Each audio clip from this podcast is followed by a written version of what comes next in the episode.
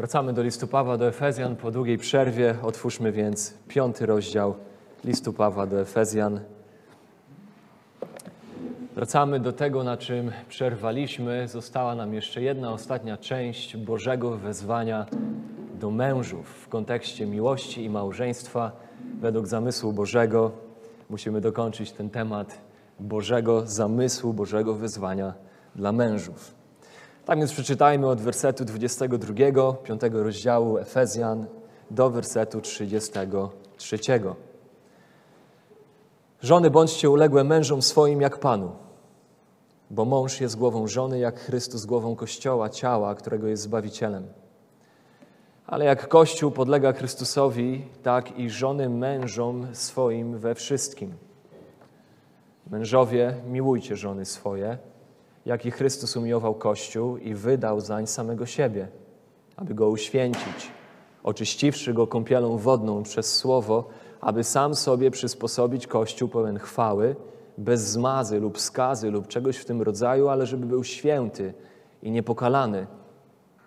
Tak też mężowie powinni miłować żony swoje jak własne ciała. Kto miłuje żonę swoją, samego siebie miłuje.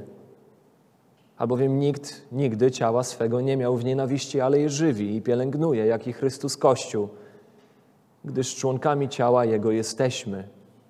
Dlatego opuści człowiek ojca i matkę i połączy się z żoną swoją i tych dwoje będą jednym ciałem.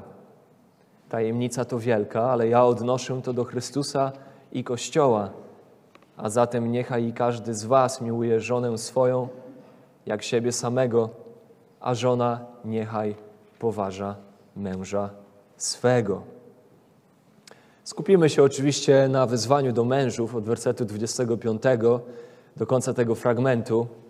Zatrzymamy się dzisiaj konkretnie w tekście z Efezjan, bo wcześniej, jeżeli pamiętamy, trochę bardziej tematycznie spojrzeliśmy na, na miłość Chrystusową, jak ona wygląda, jaki ona daje nam przykład i spojrzeliśmy na istotę przywództwa, tak jak ją ukazuje nam Pismo. A dzisiaj zatrzymamy się konkretnie w tym fragmencie i spojrzymy na niego, na ten, ten, tok myślowy Pawła i to, czego on uczy nas tutaj na temat wezwania mężów do kochania ich żon. I ten obraz tutaj, szczególnie zawarty w wersetach 26, 27, Chrystusa, który uświęca, który oczyszcza kąpielą swoją oblubienicę, i 27 werset i przyozdabia ją, przysposabia ją w chwałę, aby stanęła przed nim, przed oblubieńcem, jako ta, która nie ma skazy żadnej, która jest nienaganna, która jest pełna chwały. Tutaj ewidentnie mamy obraz takiej miłości Boga do oblubienicy w Starym Testamencie, do oblubienicy Izraela, który jest ukazany bardzo wyraźnie chociażby w Ezechiela w 16 rozdziale, wersety od 1 do 14. Później sobie spojrzymy na ten fragment, ale tutaj ten obraz nie jest niczym nowym, on nie jest nowatorski. Paweł powołuje się tutaj na coś, co było znane Bożym ludziom z pism. Ten obraz oblubieńca, który znajduje oblubienicę, przysposabia oblubienicę, bierze ją dla siebie. I, I to jest tutaj ten obraz, który widzimy w liście Pawła do Efezjan. Obraz zaślubin, relacji Boga z Jego ludźmi, postępowanie Boga z Jego lubienicą. Więc tutaj mamy Efezjan 5, 25 do 27. Mężowie, miłujcie żony swoje, jak i Chrystus umiłował Kościół i wydał za niego samego siebie, aby go uświęcić, oczyściwszy go kąpielą wodną przez słowo, aby sobie przysposobić Kościół pełen chwały, bez zmazy lub skazy lub czegoś w tym rodzaju, ale żeby był święty i niepokalany. Wyzwanie jest jedno proste, które spaja cały ten fragment całość. I to wezwanie, wezwanie brzmi tak: Mężowie, kochajcie żony. Wszystko sprowadza się do tej jednej rzeczy. Miłość jest tym, co dominuje. To, jak mąż ma realizować Boży zamysł dla swojego małżeństwa. Mężowie, miłujcie swoje żony. Jak? Boże, jak, jak mam miłować moją żonę? No, Pan Bóg tutaj wyjaśnia w swoim słowie, tak jak Chrystus umiłował swoją ulubienicę, swój Kościół. Mamy wyraźne wyjaśnienie tego, o jaką miłość chodzi. Jak On to zrobił? Jak on umiłował swoją oblubienicę? Jaki mamy przykład w jego miłości? No taki, że oddał siebie za nią, uratował ją, dał jej życie, działał ku jej zbawieniu, aby uświęcić, aby oczyścić, aby przyozdobić chwałę, czytamy w tym fragmencie. Więc kiedy Paweł pisze o tym, do czego wzywani są mężowie, mężczyźni w małżeństwie, to zawiera w jednym słowie: miłość. Mąż ma kochać żonę. I wspaniałe jest to, że nie pozostawia nas naszym własnym spekulacjom, domysłom, naszym własnym definicjom, wpływom naszej kultury co do tego, o jaką miłość właśnie chodzi, jak tę miłość definiować. Bo zarówno kultura, jak i nasza własna intuicja podpowiada nam różne definicje miłości, które wcale nie są definicją Bożą tej miłości. Tutaj, chwała Bogu, mamy ukazane, o jaką miłość chodzi. Bóg nie zostawia nas samym sobie, ale ukazuje nam, jak mąż ma kochać żonę i co to znaczy, że mają kochać. Po pierwsze, więc widzimy, że mają kochać poprzez oddawanie swojego życia za nią. Tak jak Chrystus umiłował Kościół i wydał zań samego siebie. Więc po pierwsze widzimy miłość poświęcającą się. Miłość poświęcającą się. Spojrzeliśmy na to dawno, dawno temu, kiedy byliśmy w pierwszej części tego Bożego wyzwania dla mężów, ale widzimy tutaj to ponownie, konkretnie w tym fragmencie. Ma być to miłość poświęcająca się. Ma to być miłość, która przyjmuje kształt ofiary Chrystusowej. Jest to miłość, która jest miłością na kształt krzyża, na kształt Golgoty. I co jest najbardziej nietypowe w tym wezwaniu tutaj do mężów, to to, że zawiera się ono w kontekście mężczyzny, który jest ukazany jako głowa swojej żony. To jest najbardziej niezwykłe, że to wezwanie zawiera się w kontekście mężczyzny, który ma prowadzić, który ma sprawować autorytet. Widzimy to w wersetach 23-24. Bardzo wyraźnie ukazany jest mężczyzna jako ten, który jest głową żony i żona ma się poddawać, ulegać mężczyźnie jak Chrystusowi we wszystkim, ponieważ tak jak Chrystus jest głową Kościoła, ciała, tak też i żony mężom swoim mają być uległe we wszystkim. Więc to jest bardzo niezwykłe, wręcz nietypowe, gdyż skoro Słowo mówi do żon, że mężowie są ich głowami, to wydaje się oczywistym, jak już też powiedzieliśmy sobie o tym, że kiedy w końcu Paweł zwróci się do mężów, jako do tych, którzy opisani są jako głowa, jako ci, którzy mają autorytet, no to co im powie? No to na pewno im powie, żeby w takim razie władali, żeby w takim razie rządzili, żeby w takim razie przewodzili, żeby w takim razie prowadzili. A zamiast tego wskazuje na miłość. Wskazuje na to, by kochali i by kochali w sposób poświęcający się, miłością poświęcającą, miłością nieskończoną, która w swoim poświęceniu nie ma granicy, tylko idzie na śmierć, aż na śmierć krzyżową, jak w przykładzie Chrystusa. Miłość bezwarunkowa, nieskupiona na sobie i miłość bardzo praktyczna. Cytując tutaj Johna MacArthura, który bardzo trafnie zwraca się do nas, mówiąc: Mężowie, musimy umierać dla siebie samych. Świat nam mówi: bądź macho, bądź wielki, bądź ważny. Nie pozwól, by ktoś dmuchał ci w kaszę. Walcz. Zasługujesz na więcej, bądź kimś. Lecz Biblia mówi: ukrzyżuj siebie. Coś kompletnie przeciwnego. Jeśli masz kochać swoją żonę tak, jak Bóg mówi, że powinieneś ją kochać, jeśli masz ją kochać tak, jak Chrystus umiłował Kościół, ochoczo oddając za niego swoje życie, to musisz żyć w gotowości ofiarowania siebie za nią.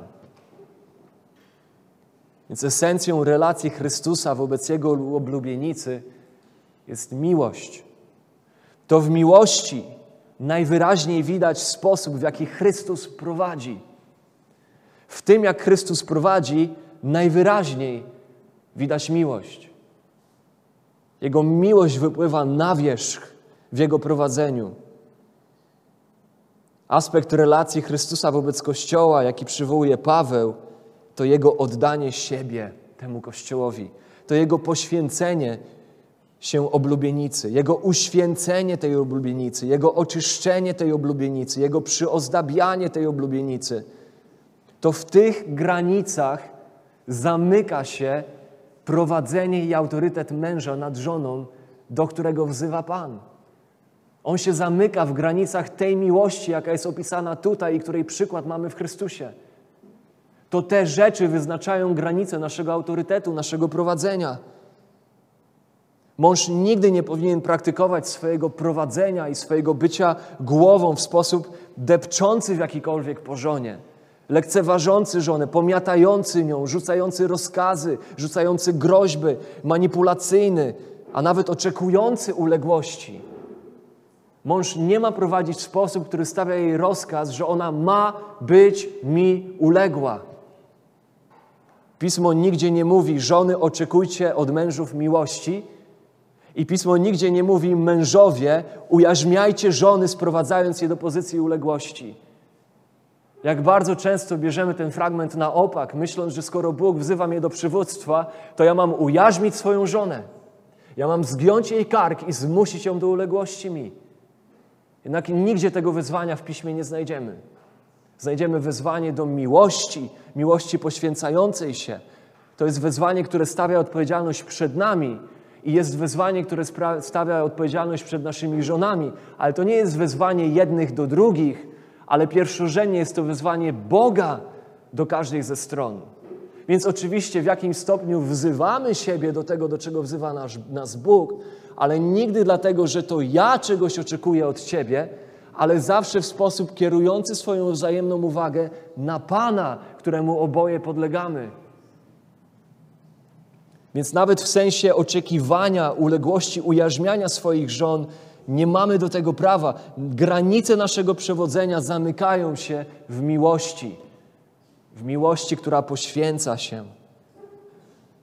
Mąż ma być skupiony na miłości, na kształt krzyża wobec żony, bez względu na to, czy żona mu ulegnie, czy nie. To nie jest miłość na kształt krzyża pod warunkiem, że ona będzie mi ulegać. Więc tym, który oczekuje uległości od żony, pierwszorzędnie nie jest mąż. Tym, który oczekuje miłości od męża, nie jest pierwszorzędnie żona. Skupienie tutaj w tym fragmencie, jak i w każdym innym, pada na autorytet Boży przede wszystkim, na Jego panowanie nad życiem współmałżonków. I w momencie, kiedy my zaczynamy się skupiać na tym, czego to my od siebie oczekujemy i czego to my od siebie wymagamy, to bez wątpienia wpadniemy w wir niezgody, wir konfliktów, wir rywalizacji, wir wzajemnego obwiniania siebie, kto jest bardziej winny, wir nieprzebaczenia i wir zgorzkniałości. Zamiast tego skupieniem małżonków musi być zbliżenie drugiej osoby do Pana. To musi być nasz nadrzędny cel. Nie wymuszenie w kimś tego, co mi się wydaje, że Bóg od tej osoby oczekuje, ale raczej cel, kierowanie tych siebie nawzajem ku Panu, ku uwielbieniu Pana, wskazywanie sobie na Pana, wskazywanie sobie na Pana swoimi słowami i czynami. Żona czynami uległości wskazuje mężowi na Pana, widzimy to w pierwszym Piotra, w trzecim rozdziale. Nawet kiedy ma męża niewierzącego, to właśnie swoją uległością wskazuje na Pana. I mąż swoimi czynami miłości wskazuje żonie na Pana. I tylko wtedy realizacja biblijnego zamysłu dla małżeństwa staje się możliwa. I to jest strasznie trudne dla nas, bo my nie chcemy wypuścić tej takiej władzy, którą nam się wydaje, że mamy, do tego, żeby od kogoś coś wymusić i zmanipulować i oczekiwać, że mi się to od Ciebie należy. A Biblia uczy nas raczej postawy właśnie wypuszczenia, ponieważ miłość wypuszcza smycz. Miłość wypuszcza, porzuca amunicję, którą sobie nazbieraliśmy, żeby któregoś dnia wykorzystać przeciwko drugiej osobie. Wykorzystać do tego, żeby teraz wymusić w niej jakieś poczucie winy, zmanipulować, myśląc, że w ten sposób wygenerujemy właściwe postawy od tej osoby. Ale nie zapominajmy, że fundamentem tego całego zamysłu Bożego dla małżeństwa, tak jak on jest zapisany od wersetu 22 do 33, że wszystko, co jest ukazane tutaj jako wzorzec małżeństwa po Bożemu, zawiera się, wypływa i jest ugruntowane w Efezjan 5:18. To jest kontynuacja myśli życia życiem, które jest napełniane Duchem Świętym.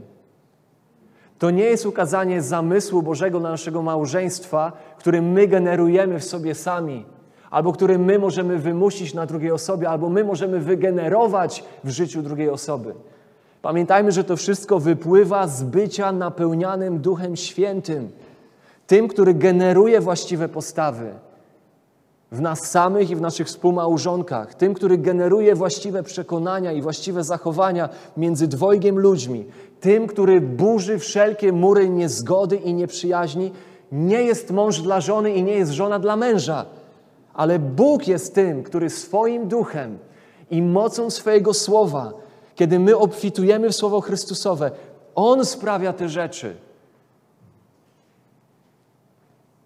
I to nas uczy, że małżeństwo miłości, małżeństwo uległości, małżeństwo jedności, zrozumienia nie jest zakorzenione ani w oczekiwaniach, ani w uczuciach, ale jest zakorzenione w uwielbieniu Boga. Małżeństwo miłości, uległości, jedności, zrozumienia może wypływać tylko z uwielbienia Boga, tylko ze skupienia naszej uwagi na Nim z obfitowania w Jego Słowo i z bycia napełnianym Jego duchem. I do tego pierwszorzędnie powinni małżonkowie zwracać swoją wzajemną uwagę. O to się modlić i o to zabiegać. Każde małżeństwo w nieunikniony sposób będzie cierpieć, jeśli osoby w tym małżeństwie będą szukać w stworzeniu, czyli w sobie nawzajem na przykład, tego, co było zamierzone, by znaleźć tylko w Stwórcy, w Bogu. I to się odnosi do tego, w czym szukamy znaczenia, celu, wartości, bezpieczeństwa, wewnętrznego dobrostanu, tożsamości. Za każdym razem, kiedy te rzeczy, te elementy zaczynamy pokładać w drugiej osobie, no to, to jest najszybszy przepis na kryzys. Na nigdy nieznalezienie, frustrację, rozpacz, niemożliwość znalezienia tych rzeczy, których szukamy. I oczywiście to się odnosi właśnie do tych rzeczy, ale także to się odnosi do uświęcenia drugiej osoby. Nie zapominajmy, że to się odnosi do uświęcenia drugiej osoby, jej zmiany, jej wzrostu. Czyli moja nadzieja na to, że Bóg będzie zmieniał mojego współmałżonka, nie leży w mojej mocy, w moich rękach, w moim, moich próbach wymuszenia czegoś, zmanipulowania czegoś, ale leży w Panu. I najlepsze, co mogę robić, to żyć życiem przykładu uległości, tak jak wzywa mnie do tego Pan, żyć życiem przykładu miłości, tak jak do tego wzywa mnie Pan i próbować kierować oczy swoje nawzajem ku Niemu. Ku Niemu. Nie ku sobie i swoim żądaniom i oczekiwaniom. No nic, wracamy do naszego fragmentu. Miłość poświęcająca się. Więc widzimy, że jest to miłość, która się poświęca drugiej osobie, która oddaje życie. I widzimy dalej, że jest to miłość celowa, bo widzimy, co Chrystus zrobił, werset 25. Oddał życie za nią, za oblubienicę. Ale widzimy potem dalej, po co to zrobił. W jakim celu? Aby uświęcić, werset 26, oczyścić i przyozdobić, przysposobić. I w tej analogii, w tym obrazie miłości Chrystusa do Kościoła widzimy, że miłość, do której wzywa nas Słowo, jest miłością oczyszczającą.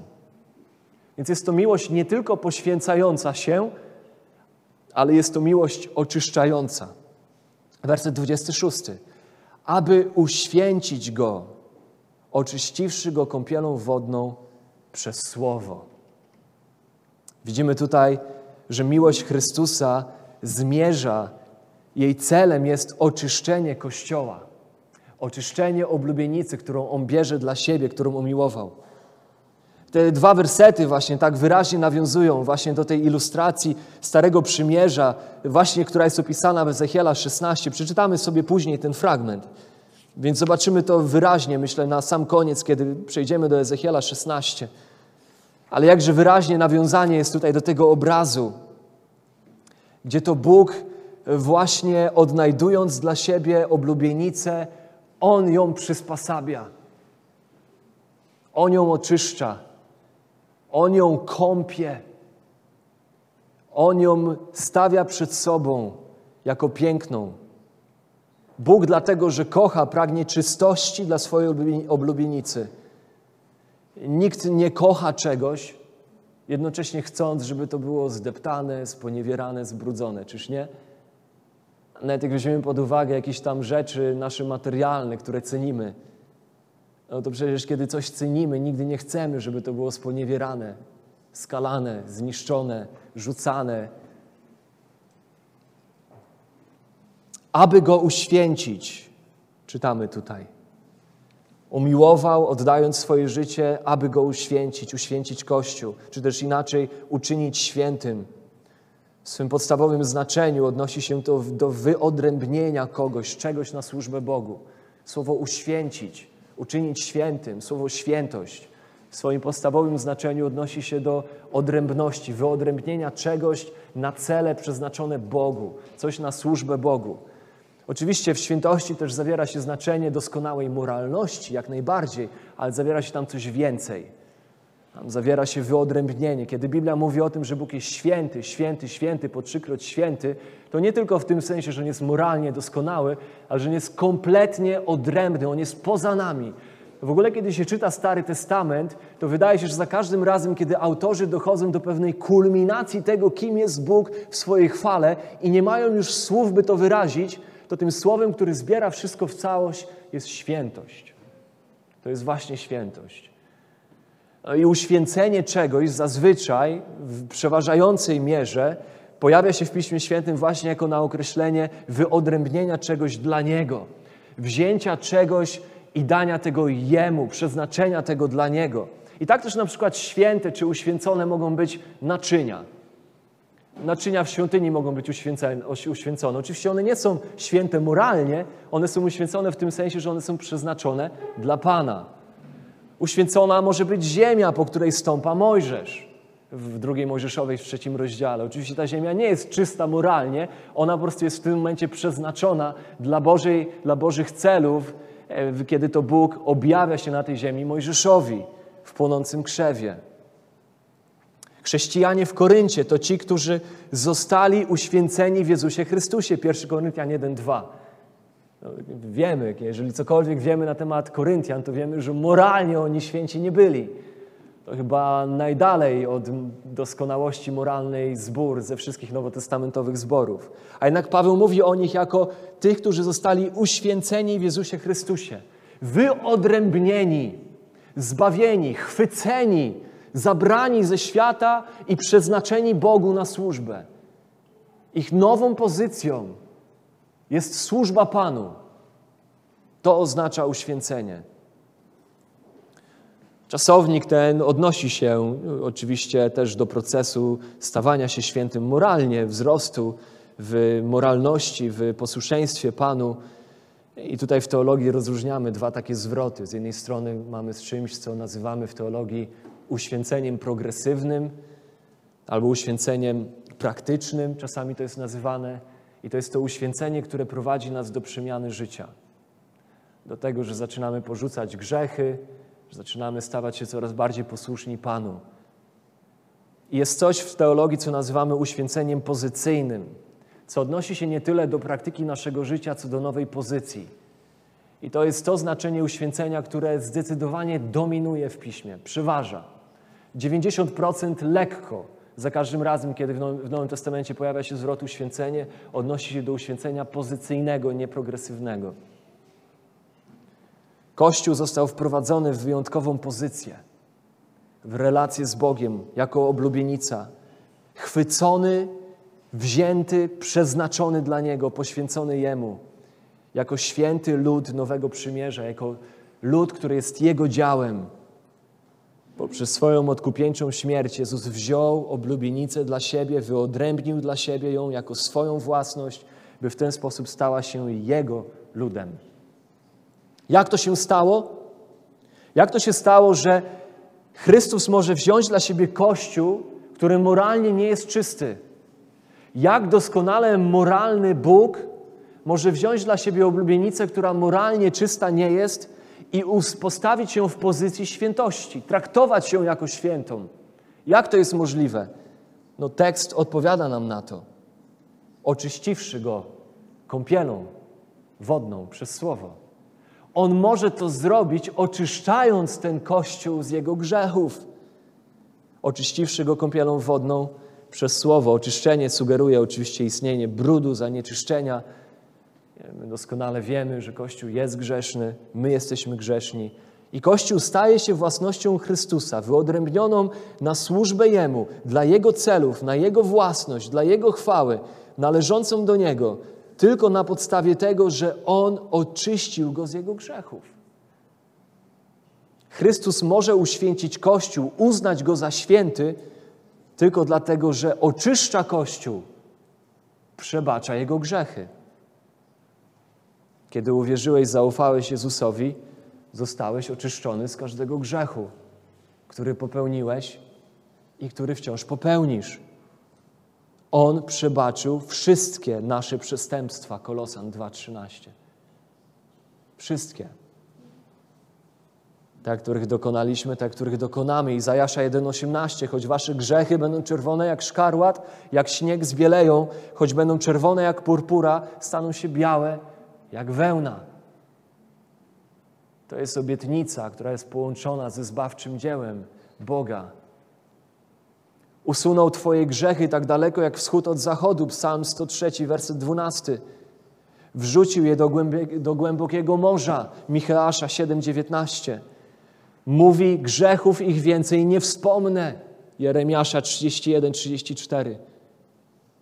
Kiedy dostąpiłeś zbawienia, zostałeś całkowicie oczyszczony z win. Wszystkie nasze grzechy zostały przebaczone, a to dlatego, że On, tego, który grzechu nie znał, za nas grzechem uczynił, abyśmy w Nim stali się sprawiedliwością Bożą. 2 Koryntian 5:21. A to wszystko dlatego, że w Jego zbawczym dziele, w tym fakcie, że On oddał siebie za Kościół, nastąpiła wyjątkowa zamiana.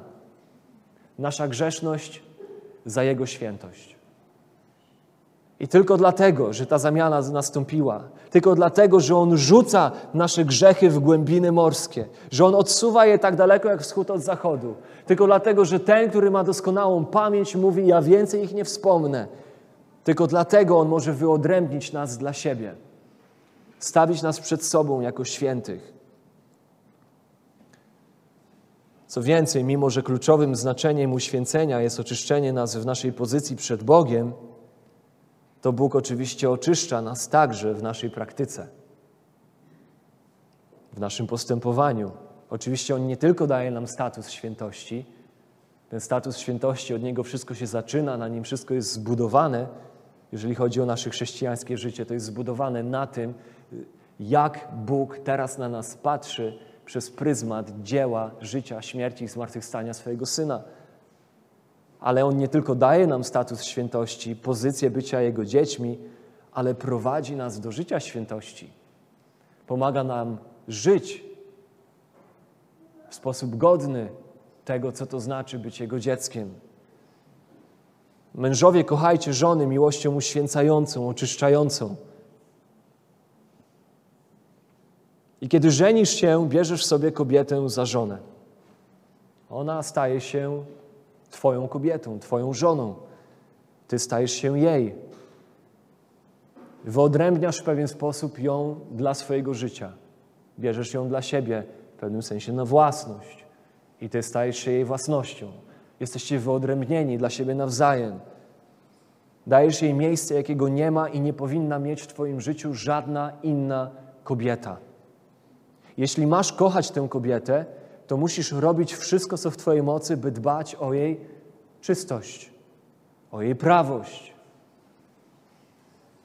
W świecie jest mnóstwo brudu, jest mnóstwo kurzu, który stale osiada na naszych sercach, na naszych umysłach, na naszych duszach, na duszach naszych żon, a naszym zadaniem jest kochać nasze żony tak, by je chronić, by je pobudzać do czystości, do prawości, do świętości by nie prowokować naszych żon do złości, do zawiści, by nie prowokować ich do nienawiści, do złorzeczenia.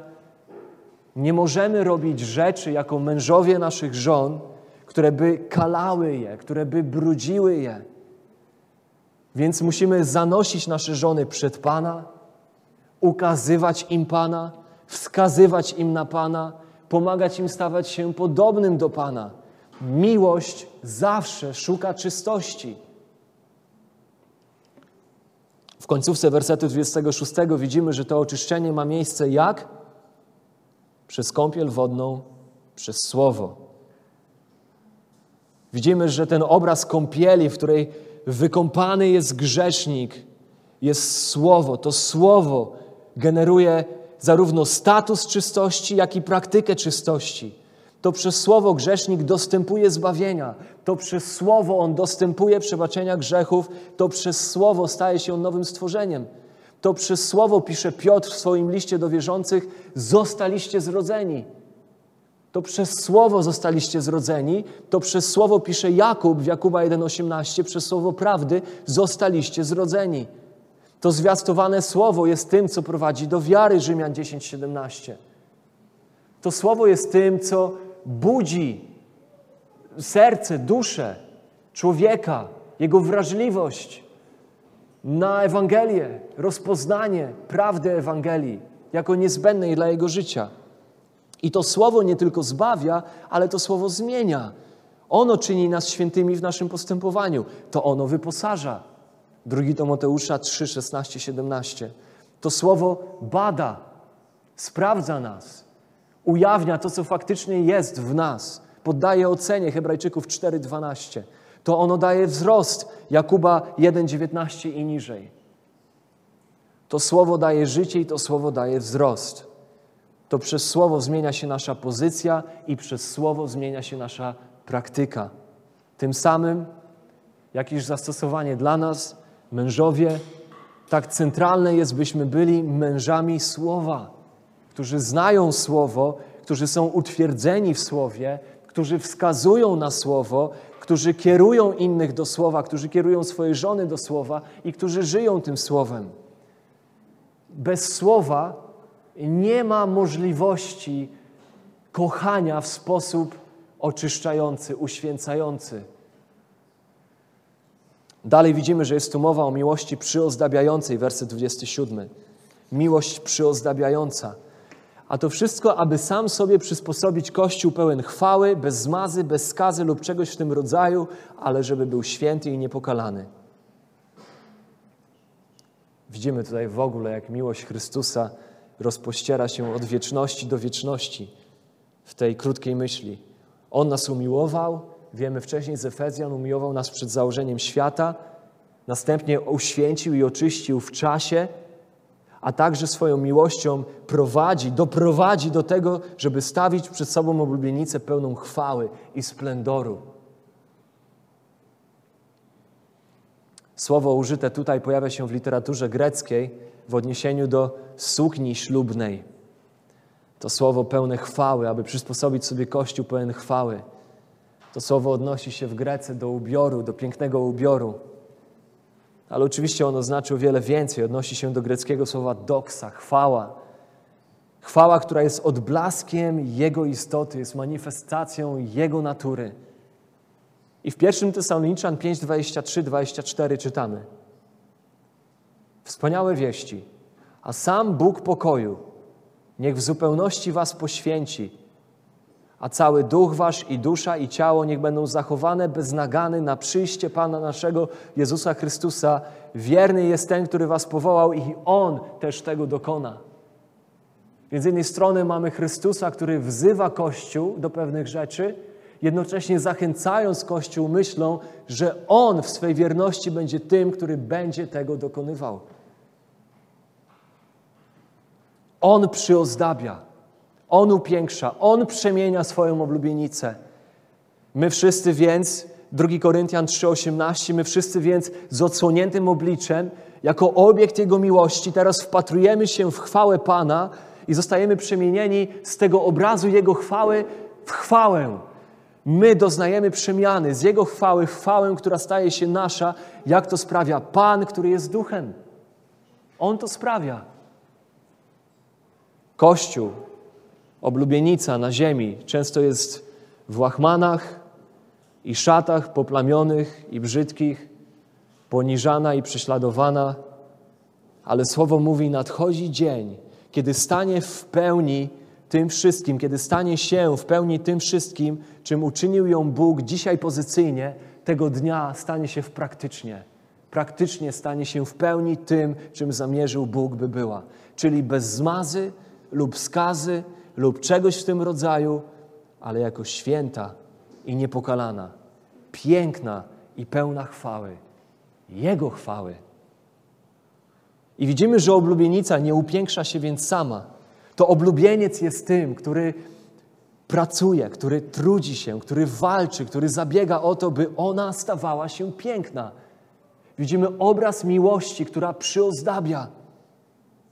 Tak, aby stawić oblubienicę przed sobą, właśnie taką, piękną.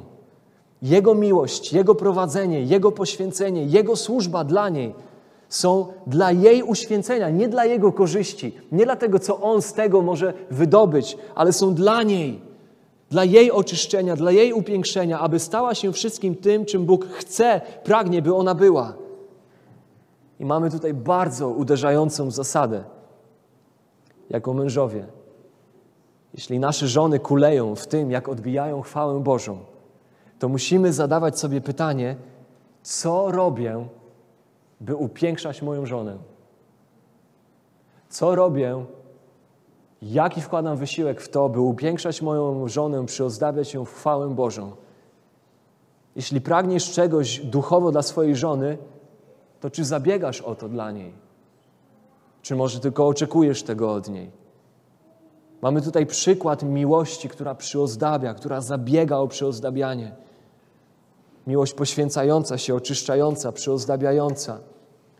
I od wersetu 28 do 30 Paweł przychodzi do drugiej analogii w tym całym fragmencie miłości mężów.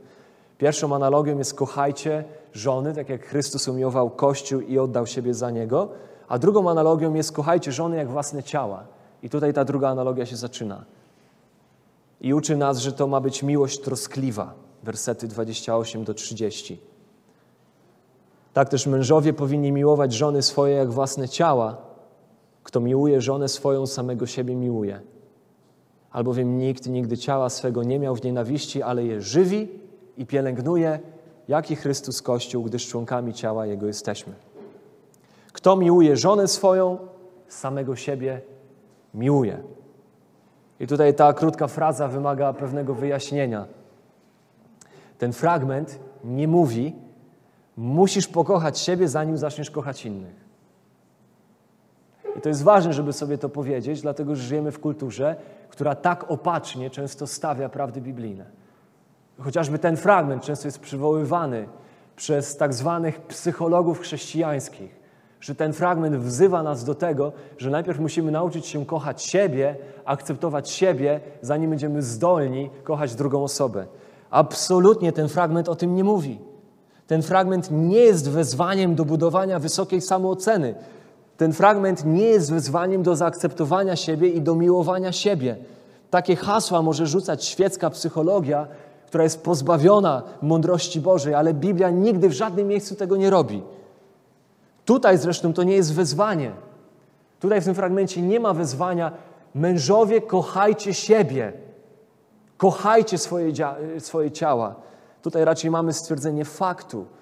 My wiemy ze Słowa Bożego, że kluczem do pokochania innych nigdy nie jest pokochanie siebie. Pokochanie siebie zawsze stoi jako przeszkoda do miłości innych. Kochanie siebie jest niczym innym jak egoizmem, jak narcyzmem. My wiemy ze Słowa Bożego, że kluczem do pokochania innych jest bycie pokochanym przez Boga. Kluczem do pokochania innych jest to, że Ewangelia chwyta za Twoje serce. Tutaj Paweł nie daje nakazu, ale po prostu stwierdza fakt, stwierdza pewną naturalność tego, jak w świecie jest. Pewien porządek stworzenia, pewną normalność i wyjaśnia w kontekście nawet tych słów, o co mu chodzi, o jakie miłowanie swojego ciała mu chodzi. Człowiek instynktownie miłuje swoje ciało w tym sensie, że, wyjaśnia Paweł, werset 29, że co robi? Że żywi i pielęgnuje je. Więc Paweł nawet w tym fragmencie wyjaśnia, o co mu chodzi. Nie chodzi mu o jakieś wewnętrzne, emocjonalne, psychologiczne miłowanie siebie, tylko chodzi mu o zwykły, naturalny porządek tego, jak zazwyczaj rzeczy się mają. Człowiek dba o swoje ciało. Dlatego je, dlatego biega, dlatego ćwiczy, dlatego nie wychodzi nago, kiedy jest mróz, tylko ubiera się i często ubiera się w rzeczy porządne, ładne, czyste. To jest po prostu zwykły, naturalny porządek stworzenia. My dbamy o swoje ciało. My nie mamy siebie w nienawiści, zabiegamy o to, żeby nasze ciało czuło się dobrze i żeby było jemu dobrze. I o tym mówi tutaj Paweł, o pewnej normalności, która ma miejsce w świecie. To wezwanie oczywiście jest echem innego nakazu, a mianowicie, że będziesz miłował bliźniego swego jak siebie samego. Trzecia Mojżeszowa 19:18. Że będziesz miłował bliźniego swego jak siebie samego. I oczywiście musimy pamiętać, że nikt nie jest bliższym nam bliźnim niż nasz współmałżonek, czy też współmałżonka. I założeniem zarówno trzeciej Mojżeszowej, jak i Efezjan jest to, że naturalną rzeczą jest to, że z reguły człowiek o siebie dba, robi dla swojego ciała rzeczy, które są dla niego potrzebne, dba o swój interes, interes swojego ciała, o dobrobyt swojego ciała i dobrostan. Tak też ta złota zasada, zasada miłowania bliźniego jak siebie samego oznacza dokładnie to, by traktować innych tak, jak sami byśmy chcieli być traktowani. Mateusza 7:12. I widzimy tutaj, że miłość jest czymś więcej niż w takim razie uczuciem. Widzimy tutaj w tym aspekcie miłości, która się troszczy. Widzimy, że w takim razie miłość jest o wiele więcej, czymś więcej niż uczuciem. To znaczy, że Twoja żona ma potrzeby, a Ty masz być tym, który dba o ich zaspokajanie. Tak jak dbasz o zaspokajanie potrzeb swojego ciała. Miłość wymaga pewnej dyscypliny w takim razie. Wymaga pewnego oddania, zobowiązania, pewnego postanowienia, a nawet wymaga pewnego planowania, pewnej intencjonalności, zaangażowania nie tylko w poznanie potrzeb naszych żon, ale przede wszystkim zatroszczenie się o te potrzeby. Mąż, mamy tutaj ukazany obraz męża jako opiekuna żony, tego, który się troszczy. Czymś nadzwyczaj złym jest postrzegać swoją żonę jako jedynie kucharza, sprzątaczkę, niańkę, praczkę, towarzyszkę do seksu.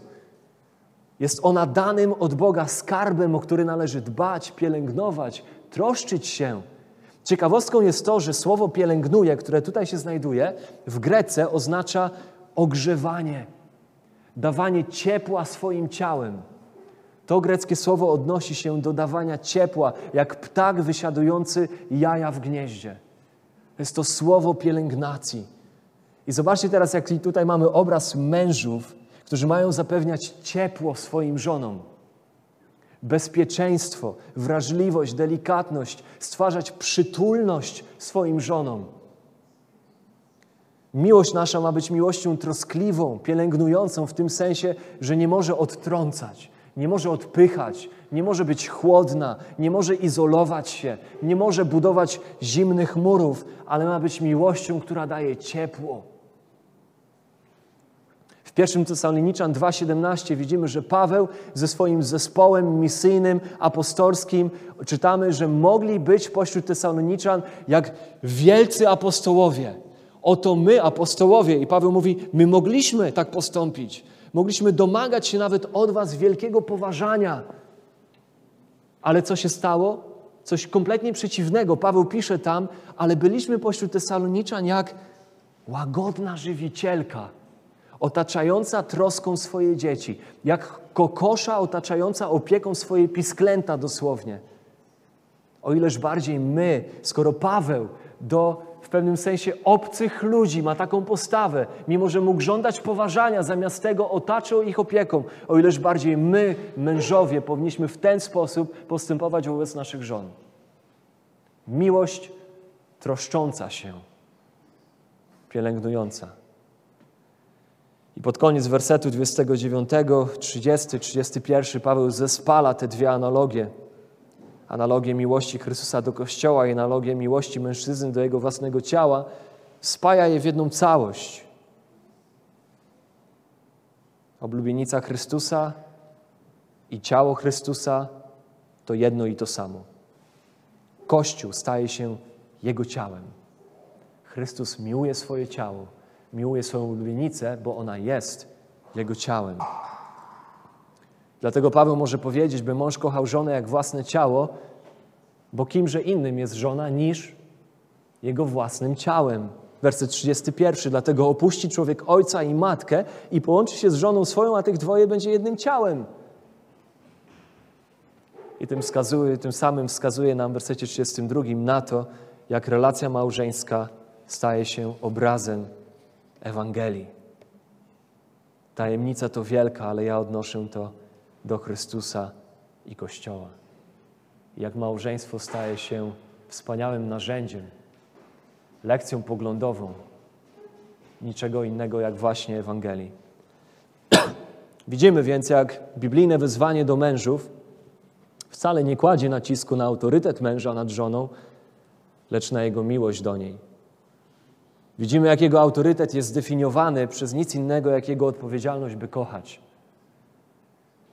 W uszach świata słowo autorytet ma konotację władzy, rządzenia, a bardzo często nawet opresji.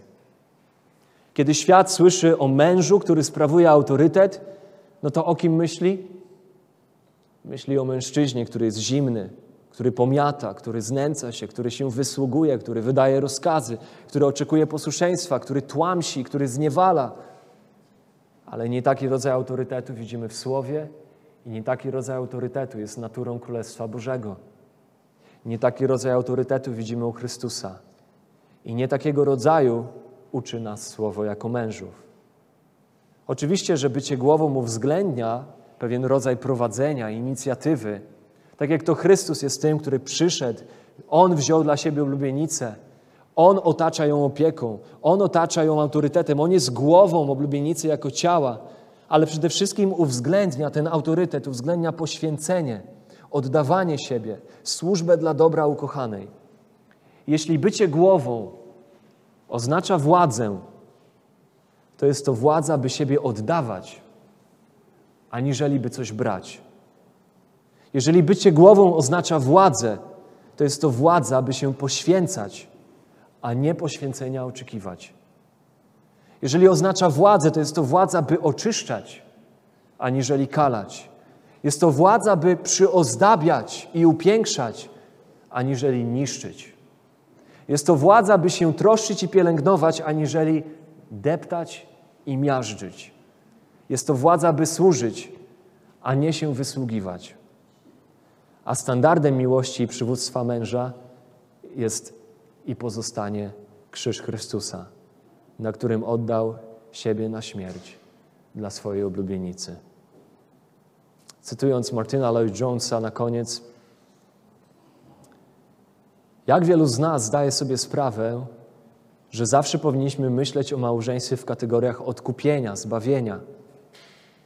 Czy to jest nasz typowy sposób myślenia o małżeństwie? Gdzie zazwyczaj znajdujemy książki, które mówią o małżeństwie? W, jakiej, w jakich sekcjach księgarni? Zazwyczaj w sekcji etyki chrześcijańskiej. Lecz nie tam przynależy ten temat. Musimy rozważać i rozmyślać nad małżeństwem w kategoriach doktryny odkupienia. I Efezjan 5:22 do 33 bardzo wyraźnie nam to pokazuje. A na koniec obiecany fragment z Ezechiela, posłuchajmy go i też nim zakończmy to słowo. Ezechiela 16 rozdział od 1 do 16, od 1 do 14. Obraz miłości Bożej do oblubienicy, miłości oddającej się, poświęcającej, oczyszczającej, przyozdabiającej, miłości opiekuńczej i troskliwej. I doszło mnie słowo Pana tej treści, Synu człowieczy, oznajmij Jeruzalemowi jego obrzydliwości i powiedz, tak mówi Pan Wszechmogący do Jeruzalemu. Twoje pochodzenie i Twój ród wywodzi się z ziemi kananejskiej. Twoim ojcem był Amorejczyk, a twoją matką Hetytka. A z twoim narodzeniem było tak. Gdy się narodziłaś, nie przecięto twojej pępowiny i nie obmyto cię wodą, aby cię oczyścić, nie wytarto cię solą i nie owinięto w pieluszki. Żadne oko nie spojrzało na ciebie, aby z litości nad tobą uczynić dla ciebie jedną z tych rzeczy, lecz porzucono cię na polu, brzydząc się tobą w dniu twojego narodzenia. A gdy przechodziłem koło ciebie i widziałem cię tarzającą się w twojej krwi, wtedy odezwałem się do ciebie, leżącej we krwi: Żyj i rośnij. Jak roślinę polną uczyniłem cię. Rosłaś więc i wydoroślałaś i doszłaś do pełnej urody. Twoje piersi nabrały kształtu, Twoje włosy urosły, lecz sama byłaś naga i goła. A gdy znowu przechodziłem koło Ciebie i widziałem Cię, oto nadszedł Twój czas, czas miłości. Wtedy rozpostarłem nad Tobą poły swojej szaty i nakryłem Twoją nagość. Zawiązałem z Tobą przysięgę i zawarłem z Tobą przymierze, mówi Wszechmocny Pan, i stałaś się moją. I obmyłem Cię wodą, spłukałem z Ciebie Twoją krew i pomazałem Cię olejkiem. Potem przyodziałem Cię szatą haftowaną, nałożyłem Ci sandały z miękkiej skórki i dałem Ci zawój z kosztownego płótna i jedwabną zasłonę. Przyodziałem Cię klejnotami, włożyłem na ramienniki na Twoje ramiona i na szyjnik na Twoją szyję. Dałem Ci też kolczyk do nozdrzy i nausznicę do uszu i ozdobny diadem na Twoją głowę. I zdobiłaś się złotem i srebrem, a Twoją szatą było kosztowne płótno i szkarłat i haftowana tkanina. I jadłaś najprzedniejszą mąkę i miód i oliwę i stawałaś się coraz piękniejsza i dostąpiłaś królewskiej godności. A Twoja sława z powodu Twojej piękności rozeszła się wśród narodów. Była bowiem doskonała dzięki mojej ozdobie, którą włożyłem na Ciebie, mówi Wszechmocny Pan. Mężowie, kochajcie żony swoje, jak Chrystus umiłował Kościół i wydał siebie samego za nie. Pochylmy głowy w modlitwie.